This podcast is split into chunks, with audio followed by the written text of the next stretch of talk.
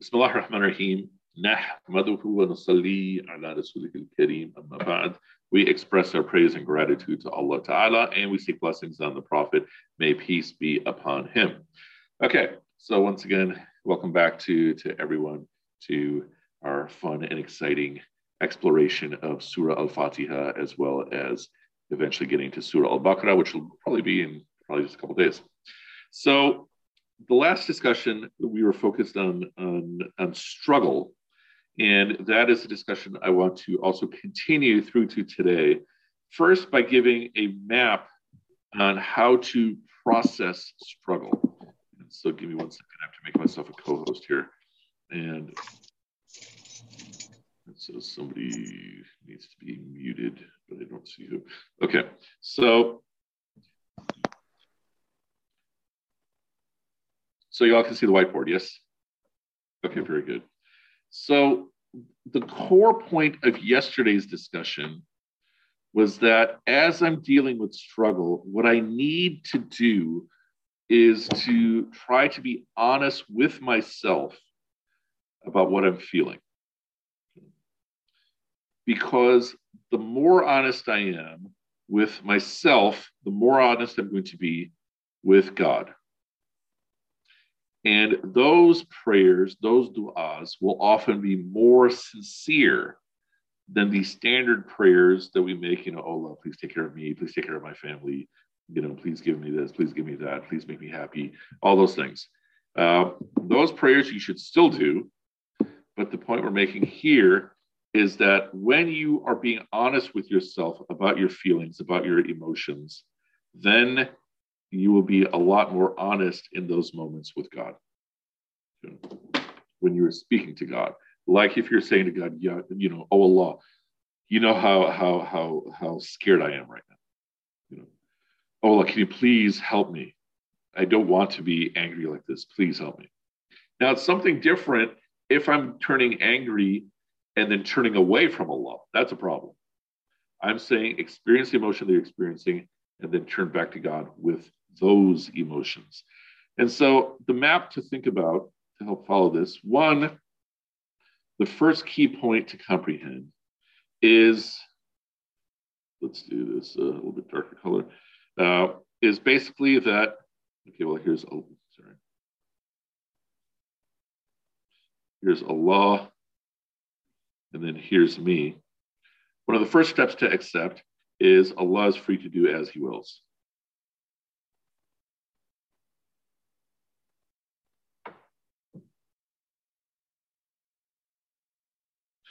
And so, what is the idea here? that Allah is has 100% freedom, unchallenged, unchallengeable freedom to do whatever He wants with me. Intellectually, I think we all understand this, but the point is to really try to internalize this, because likewise, in terms of spreading His bounty, Allah has complete freedom to give of His bounty to whomever he wills. So in the latter part of Surah 2, in the latter part of Surah Al Baqarah, we see people who turn against Allah out of jealousy. Why is Allah giving to them and not to us? If I truly feel Allah is free to give to whomever He wills, that should wipe away a lot of my jealousy. That should also make me at peace with the fact that whatever He wants, He can do. And meanwhile, in terms of myself, I want to develop authenticity in my emotions, in my sentiments.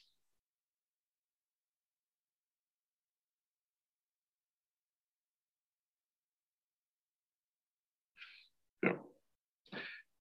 So Uh, one of the points that I that I was making, especially to the to the earlier class today, that if I'm not being honest about what's in my heart in terms of my religious thinking, my religious practice, my kids will recognize it. My kids will recognize it from when they're little, and they'll definitely see it in their teenage years and their formative years. And that will then affect how much do they buy into the belief system that I'm trying to get them to follow. And that will especially play in my grandchildren. And so the more authenticity I have, the more my kids are also going to recognize that. But the primary point is, is not for my kids' salvation, it's for my own salvation. You're not going to care about your kids on you on the day of judgment, even. And so, so the point here is that we are so focused in our community to focus on how you should feel in a given moment that it's result in us being very dishonest with ourselves about how we do feel. Now, where do we want to get to from there? Is to truly internalize not only that Allah is free to do as He wills, but He also made a promise Allah will not give me anything I can't handle. Allah will not hit me with anything I can't handle.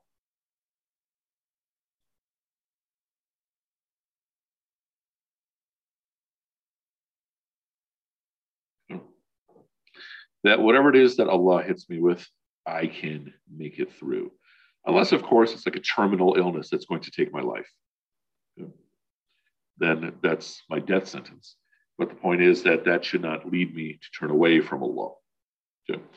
So if I can truly internalize that Allah is not going to give me anything I cannot handle, then that will also allow me to embrace my powerlessness.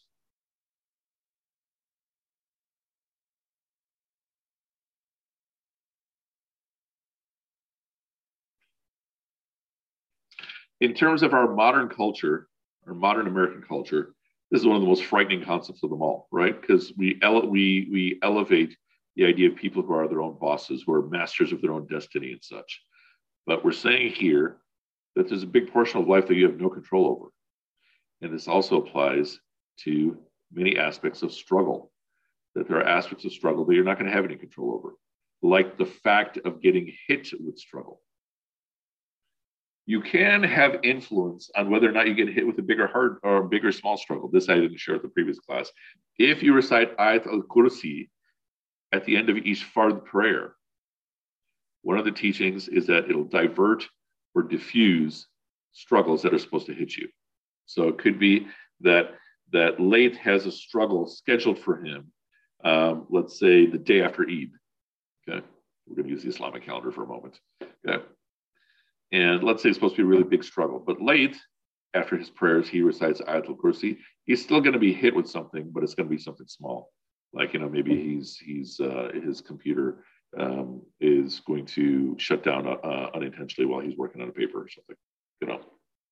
Uh, but it's still saved. So it's just a five minute nuisance. So the point I'm making is that part of the challenge of dealing with struggle is embracing your powerlessness. If you've ever heard of Reinhold Niebuhr, Niebuhr, he's a Christian theologian. He's very famous for the Serenity Prayer. You've all probably heard of the Serenity Prayer, which is, "Oh God, grant me the the power to change the things I can, and like the freedom not to worry about the things I can't change, and the wisdom to know the difference." It's something like that. If you look up uh, Serenity Prayer, you'll find that. But the point we're making here is that after you become authentic in terms of your emotions, authentic with yourself, it'll be easier to embrace those things, to be clear on what you have no power over, which then will lead to looking at what you do have power over.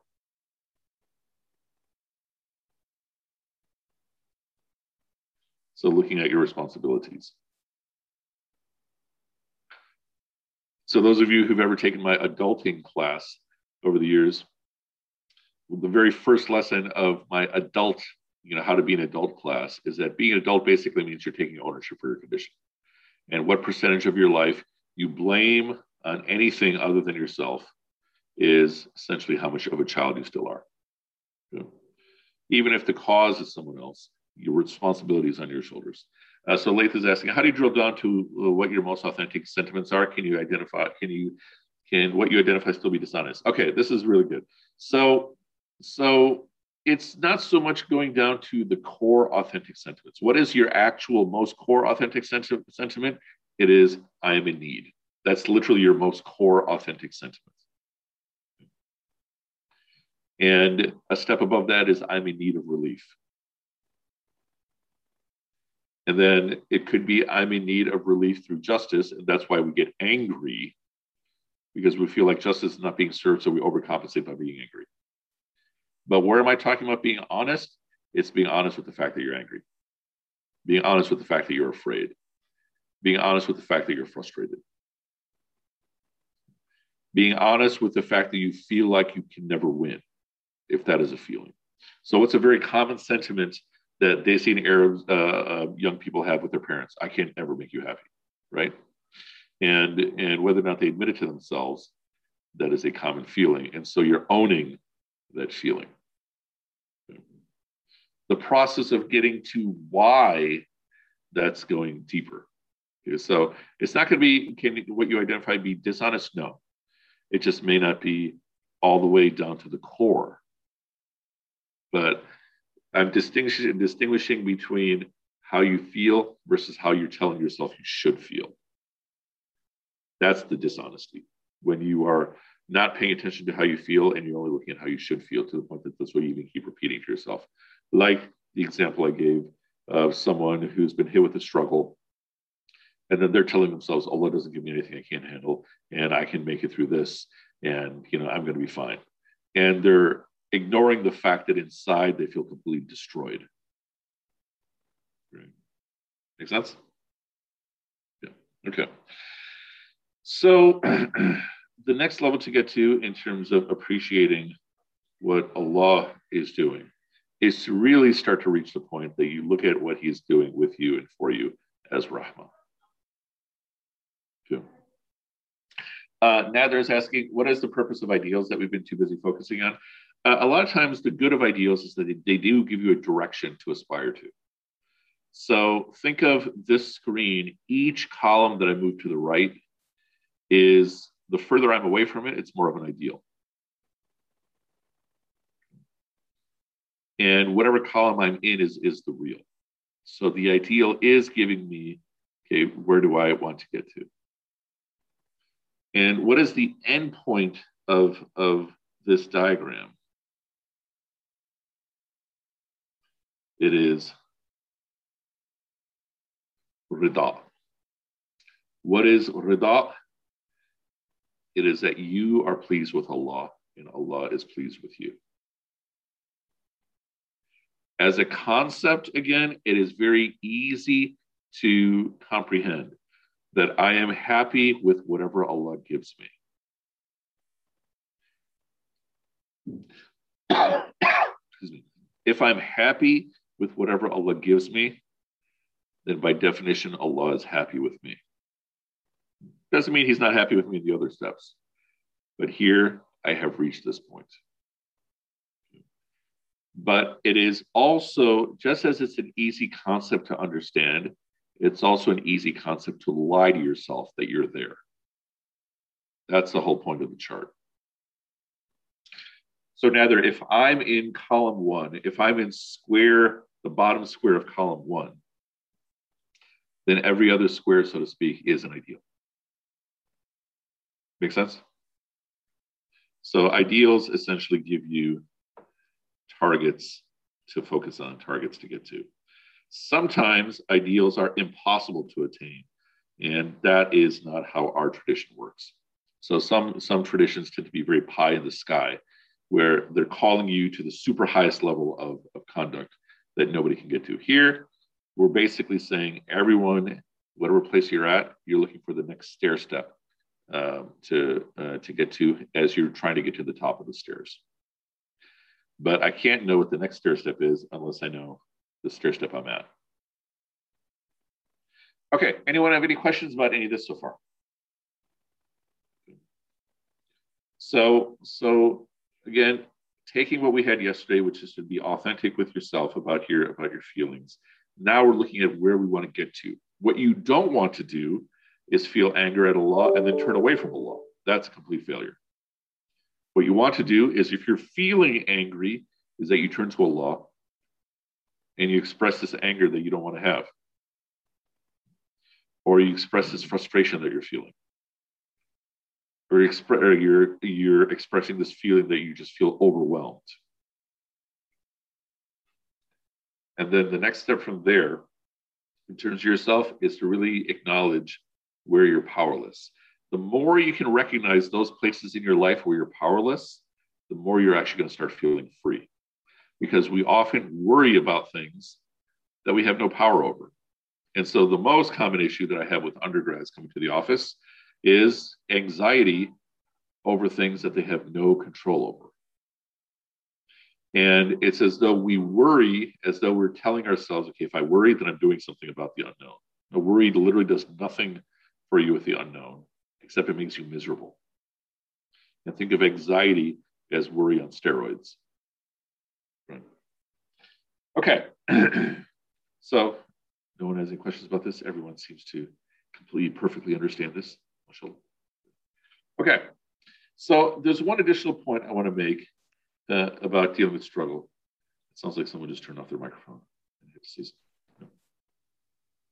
So about uh, ummah, like if we translate that into the ummah, yeah. like uh, this is this is the individual level, right? So yesterday you mentioned about the similar uh, problem is collectively with the ummah. So how do we understand that? So as a collective, I'm saying this has literally been how we've taught, how we've been taught to live our Islam which is to look at how we should behave, how we should feel, but not how we do feel, and not how do we get from where we are to where we should.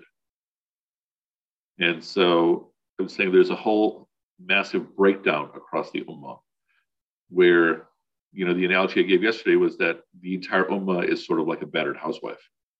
And what is battering us? It's dunya that's battering us. Meaning, think of all the people that migrated to America, not for prosperity, not for ease, because it's pretty, I mean, that's my family as well, but thinking that, okay, if I get money, all my problems are solved. And, and those parents are usually my job security because you know the parents are are yelling and screaming at the kids because the kids aren't listening to them the parent gave the child every single luxury you know, but they didn't give him any nurturing.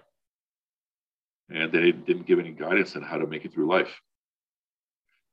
And so, so there is a very, very common sentiment throughout the world, throughout the Muslim world, that we that we are trying to live according to how we should, which nobody does. Make sense? And I can't speak about the whole Muslim world, but I had a student in, in the other class who who's from Egypt who says, no, it's global as far as she's concerned. But um, I would definitely say this is a common issue in American Islam.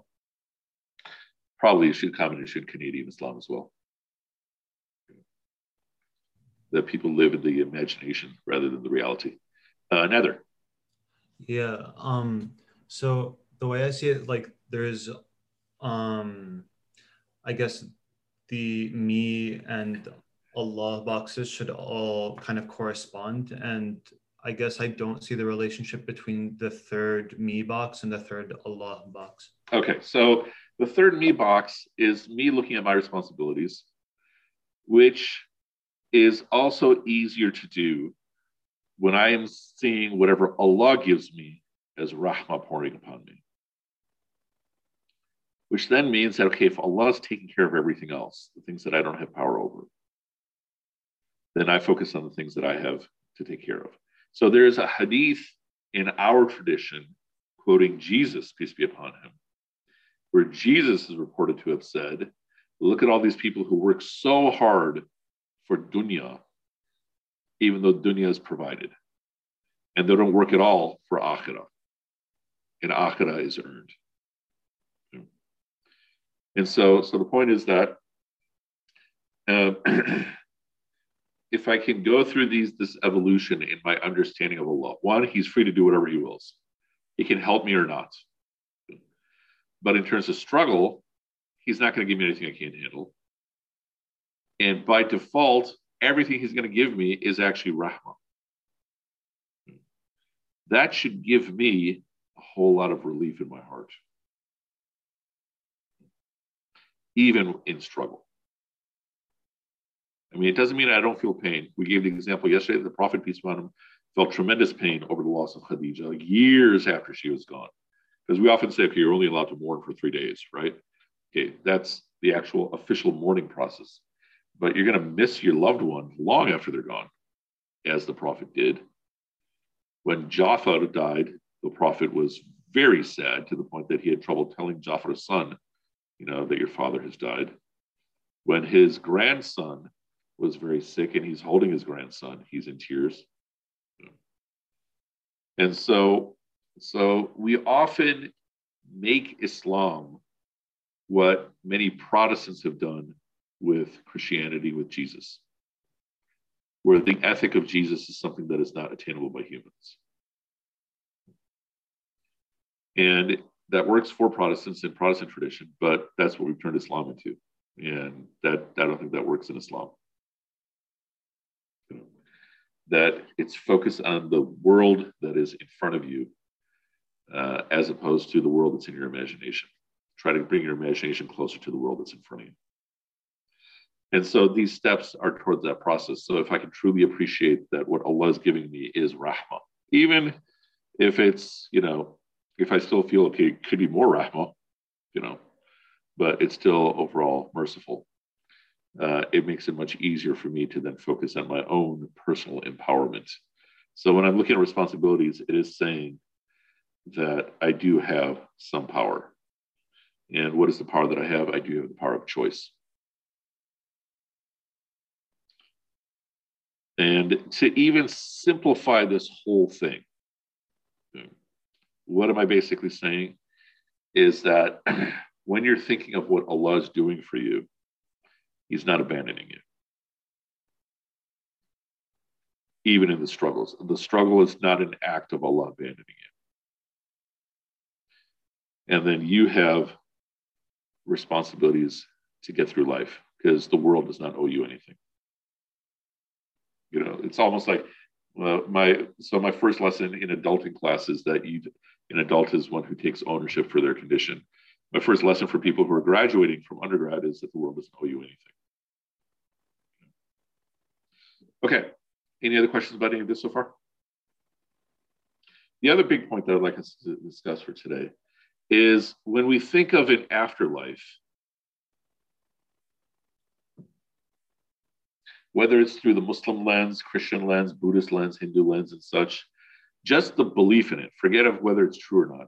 What is the belief in an afterlife do for us? What does it provide for us? Just having it as a belief. What do you think? Accountability. So the accountability, uh, definitely, but I think even something more simple, uh, more akin to what Judy is saying here, that if I believe that there's an afterlife, then I do believe that there's something more than this world.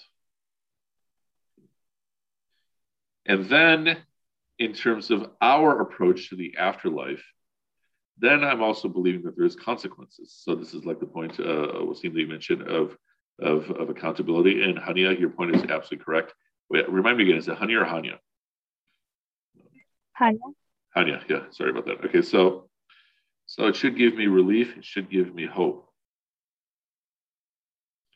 because this world is not fair. There will be countless people in this world who will get away with uh, doing wrong to other people and will not face anything in this world and might even be celebrated as heroes in this world. And there will be even more people in this world who will go through life having been oppressed, annihilated, and no one will even know. Right? I mean, so in the previous class, we just had a conversation about this, this young man who was being chased after 13 year old man who was being chased by the police. And then as soon as he lifted his hand, the police officer shot him and he died. And, and the part of the story that, that everyone's already forgotten is that this story was all, all kept as a secret from the mother for, for a couple of weeks before the before the police even revealed that oh yeah we actually know the story we know why he's missing because we killed him And, and so the point is, that's a case where we've actually heard the story. You know, I've chatted with a friend of mine who who's uh, um, an ER physician in South Side of Chicago at U of C, who talks about how many John Does and Jane Does they have, who never get identified, uh, and their family might never even know whatever happened to them. And that's here. That's urban America. Now imagine if I'm in some ultra rural village, you know, whether we're speaking of, of any other part of the world, where who knows what is happening with the children. The point we're saying is that if you at least have a belief in the afterlife, you have a belief that there is something bigger.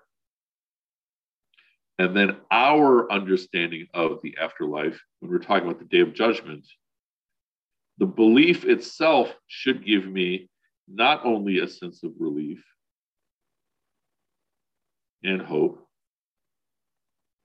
but also a sense of accountability and fear.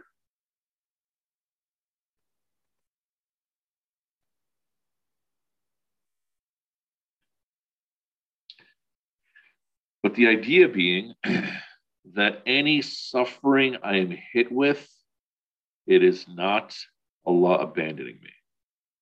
It is being witnessed. Any type of struggle I'm experiencing, Allah is witnessing.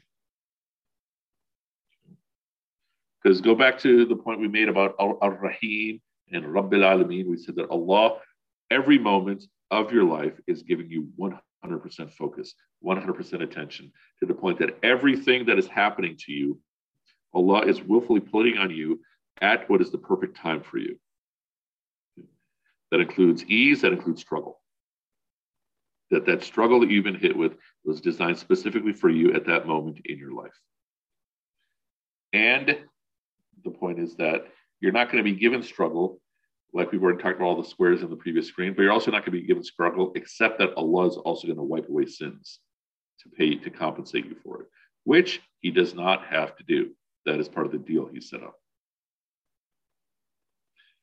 And so, a big point we're saying is dunya is not fair.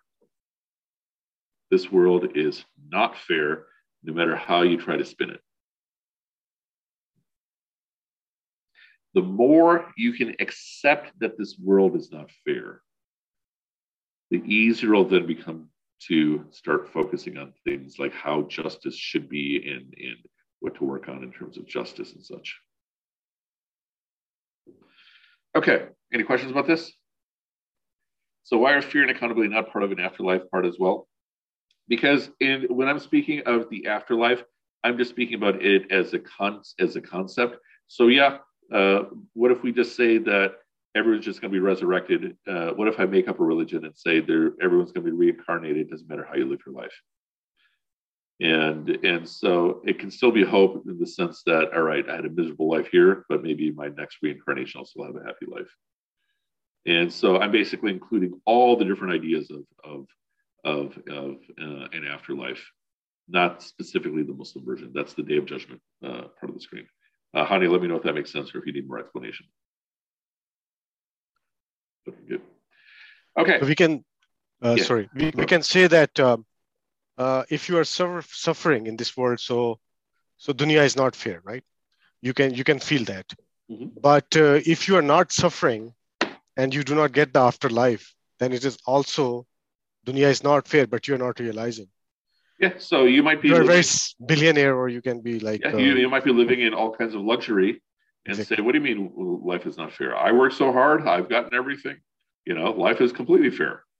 Yeah, you can think that life is fair. Doesn't mean that it is. Exactly. Yeah. Um, Omar, I have a quick question. Please. Um, could you just is there a distinction that we should make in our minds when we think about you know the suffering and the struggling that we're going through as to whether something is a direct consequence of what we have hmm. done or maybe poor choices that we have made nice. versus struggling suffering that we're undergoing that as a result of something that was outside of our control and how does that relate to this whole how does that tie into the whole thing okay good good question and so we have to distinction we have to distinguish here between consequence versus punishment. Okay. So punishment does not happen in this world. Consequence does. So you have two twins raised exactly the same way their whole lives, and both of them smoke like chimneys, smoke tobacco. What's funny is when when undergrads say smoking, I have to ask them, are talking about tobacco or weed? And they're always talking about weed. So two people who are smoking tobacco their whole lives, you know, at least adult lives, one person gets emphysema. Is it a punishment? No, it's a consequence. The other person doesn't get emphysema. We could say it's a mercy from Allah. But for however it is, health played out, they didn't get it. And, and so punishment, however, does not happen. Meaning, for example, if I lie to you and then five seconds later, uh, a rock falls on my foot and it hurts my foot, there isn't a correlation there. Right? It isn't as though Allah is punishing me because I just told you a lie. Does that make sense? But consequence does happen in this world. But even consequence sometimes might seem arbitrary. So you say that, um, you know, so like let's say a rock falls on your foot, but couldn't we also view that as a warning from Allah or, you know, kind of a, a sign from Allah that maybe what I just did was not right? So we could, but I caution against that because it gets very, very selective. Because I might interpret this as a warning from Allah hey, okay, don't lie. Well, meanwhile, let's say I'm abusing my children and I don't feel any warnings about that. Right. And so a lot of times when we're reading signs negatively, we're picking and choosing the meaning. It's not as much of a problem to read signs positively, like, okay, you know, you know, maybe maybe Allah's happy with me or something. But uh, I very much caution against reading signs negatively, though, mainly because we're going to pick and choose the meaning, and we could be, you know, seeing only the small wrong that we're doing and ignoring the big wrong. That's a great point. Thank you. Absolutely. Any other questions about about this? Okay, so in terms of speaking about suffering, uh, from a philosophical point, what are we saying? This world is not fair. But the more I can embrace that, the more I'm going to be able to navigate life according to how it does operate. It doesn't mean I don't work towards justice. Yeah. I still work towards justice and such. But then, likewise, in terms of my own dealing with suffering, part of the process is for me to be fair with, uh, uh, honest with myself, so that then I can be honest with Allah. And then I gave this this map on general steps to take in the process of getting more and more honest. With the goal, what is the goal? The goal is to reach a point of pleasure with God. Now, keep in mind that you reach this point of pleasure with God, you're still going to be hit with suffering, and the struggles are going to, hard, are going to get harder.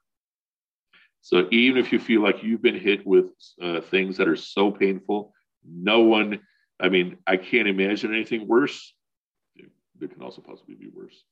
And think about this in this world, one of the worst things you can ever be hit with is losing a child. And how many children did the prophet lose in his lifetime? Six children? Try to imagine the pain. Some of you know this pain of losing one child, maybe two. He buried all of his children in his lifetime, except for one, except for Fatima. And then on top of that, this happened while he is prophet, that the community is still relying upon him to lead them. So he doesn't even get that much space to really, to really struggle. And then on top of that, who are the people he's calling to his message? His cousins. And they're rejecting him for no reason. And he's calling them just essentially to be upright, and he's calling them to their old religion because they all believed that Ibrahim, peace be upon him, built the Kaaba. And so they all recognize that idol worship was an innovation, and he's calling them back to that and not only are his own family members rejecting him, the same people who elevated him as, as the truthful, but they're saying these horribly nasty things about him. So he's being hit from every single direction, and he doesn't have the privilege that many of us have, which is to take at least a little bit of time away, even though the world keeps moving, because he still has to lead every single day. But the point is that he has his struggles, which are harder than anything I can handle. But however, you know, I've gone through big struggles in my own life, but I will potentially be hit with even harder struggles in the future as part of the process of Allah bringing me closer. And what does that mean? It's like you're getting squeezed of all the non Iman out of your heart. Because that's essentially what struggle is, right? It's literally squeezing you like we do with a towel to get all the water out. And so, so the word we use, fitna, you know, which you know people love to use for, for just about everything under the sun. Stop causing fitna. So, what is fitna? It's it goes uh, in terms of its etymology. It's part of the process of clearing, cleaning out gold ore. So you know you're you're you're digging and you get this rock that's gold and dirt and such, and then you put it in intense heat to get all the impurities out. So when you're being hit with struggle, the goal is for the impurities of your heart to be removed. That's how you get closer to Allah. What can happen is I make the wrong choices and instead my iman is being removed, which we don't want. So you keep going back to Allah and such. But that is essentially the goal of struggle. Any other questions about anything at all? Now, I don't want to scare you all like to say that, okay, whatever struggle you've been through, now you're going to go through something else huge. I'm saying that part of the process of getting closer to Allah is you become a stronger person, which means you can handle more. Nether. Yeah. Um, so in your experience, like how fluidly do we move between these columns? Um, hmm. yeah. So uh, that type of question, basically, the answer you're going to hear from me over and over again is that uh, it comes down to a couple things. One is, am I taking on the guidance of some sort of teacher or mentor, something like that, hmm. who is frank and honest with me? and tells me what I need to hear versus what I want to hear. It's just like if you're going to a fitness instructor at the gym. And the fitness instructor is evaluating where you are in all of your strengths and weaknesses and then giving you exercises accordingly. And so that'd be sort of what your spiritual teacher is doing. And, and so if you have something like that, the closer your relationship is, the more time you spend, the more you do the assignments that you're given, the more you will grow. If you're doing on your own, you can still grow. Uh, it'll just take a little bit longer. Just like if you're doing physical fitness on your own, you can absolutely do physical fitness on your own, right? And and if you're in the case of someone who is seeking a teacher but you can't find one, then inshallah, still Allah Ta'ala will still open up the way for you, you know, in ways you were not expecting. But and so so fluid or not, it comes down to number one, how much of an active process this is, and then number two, you know, do you have someone guiding you in the process? I mean, to make it even better, I can add number three. If you're also doing it with a team, even if the team is one other person, where you keep each other in check. Uh, Judy posts. So going back to the first class, and we are trying to stay connected with Allah by way of fully embracing our human experience and finding pleasure with Allah.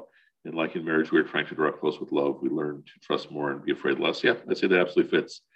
Like when we speak of marriage being half your deen, a lot of times young people see it as though, okay, I've checked off half of my deen, it's done. Rather, all the different experiences you're going to have in marriage are basically training for everything outside of marriage. You know, compromising, being patient, you know, delegating, you know, or being delegated. Uh, the kid raising part, everything, you know. So so the point is that it's half your deen in that way. Any other questions?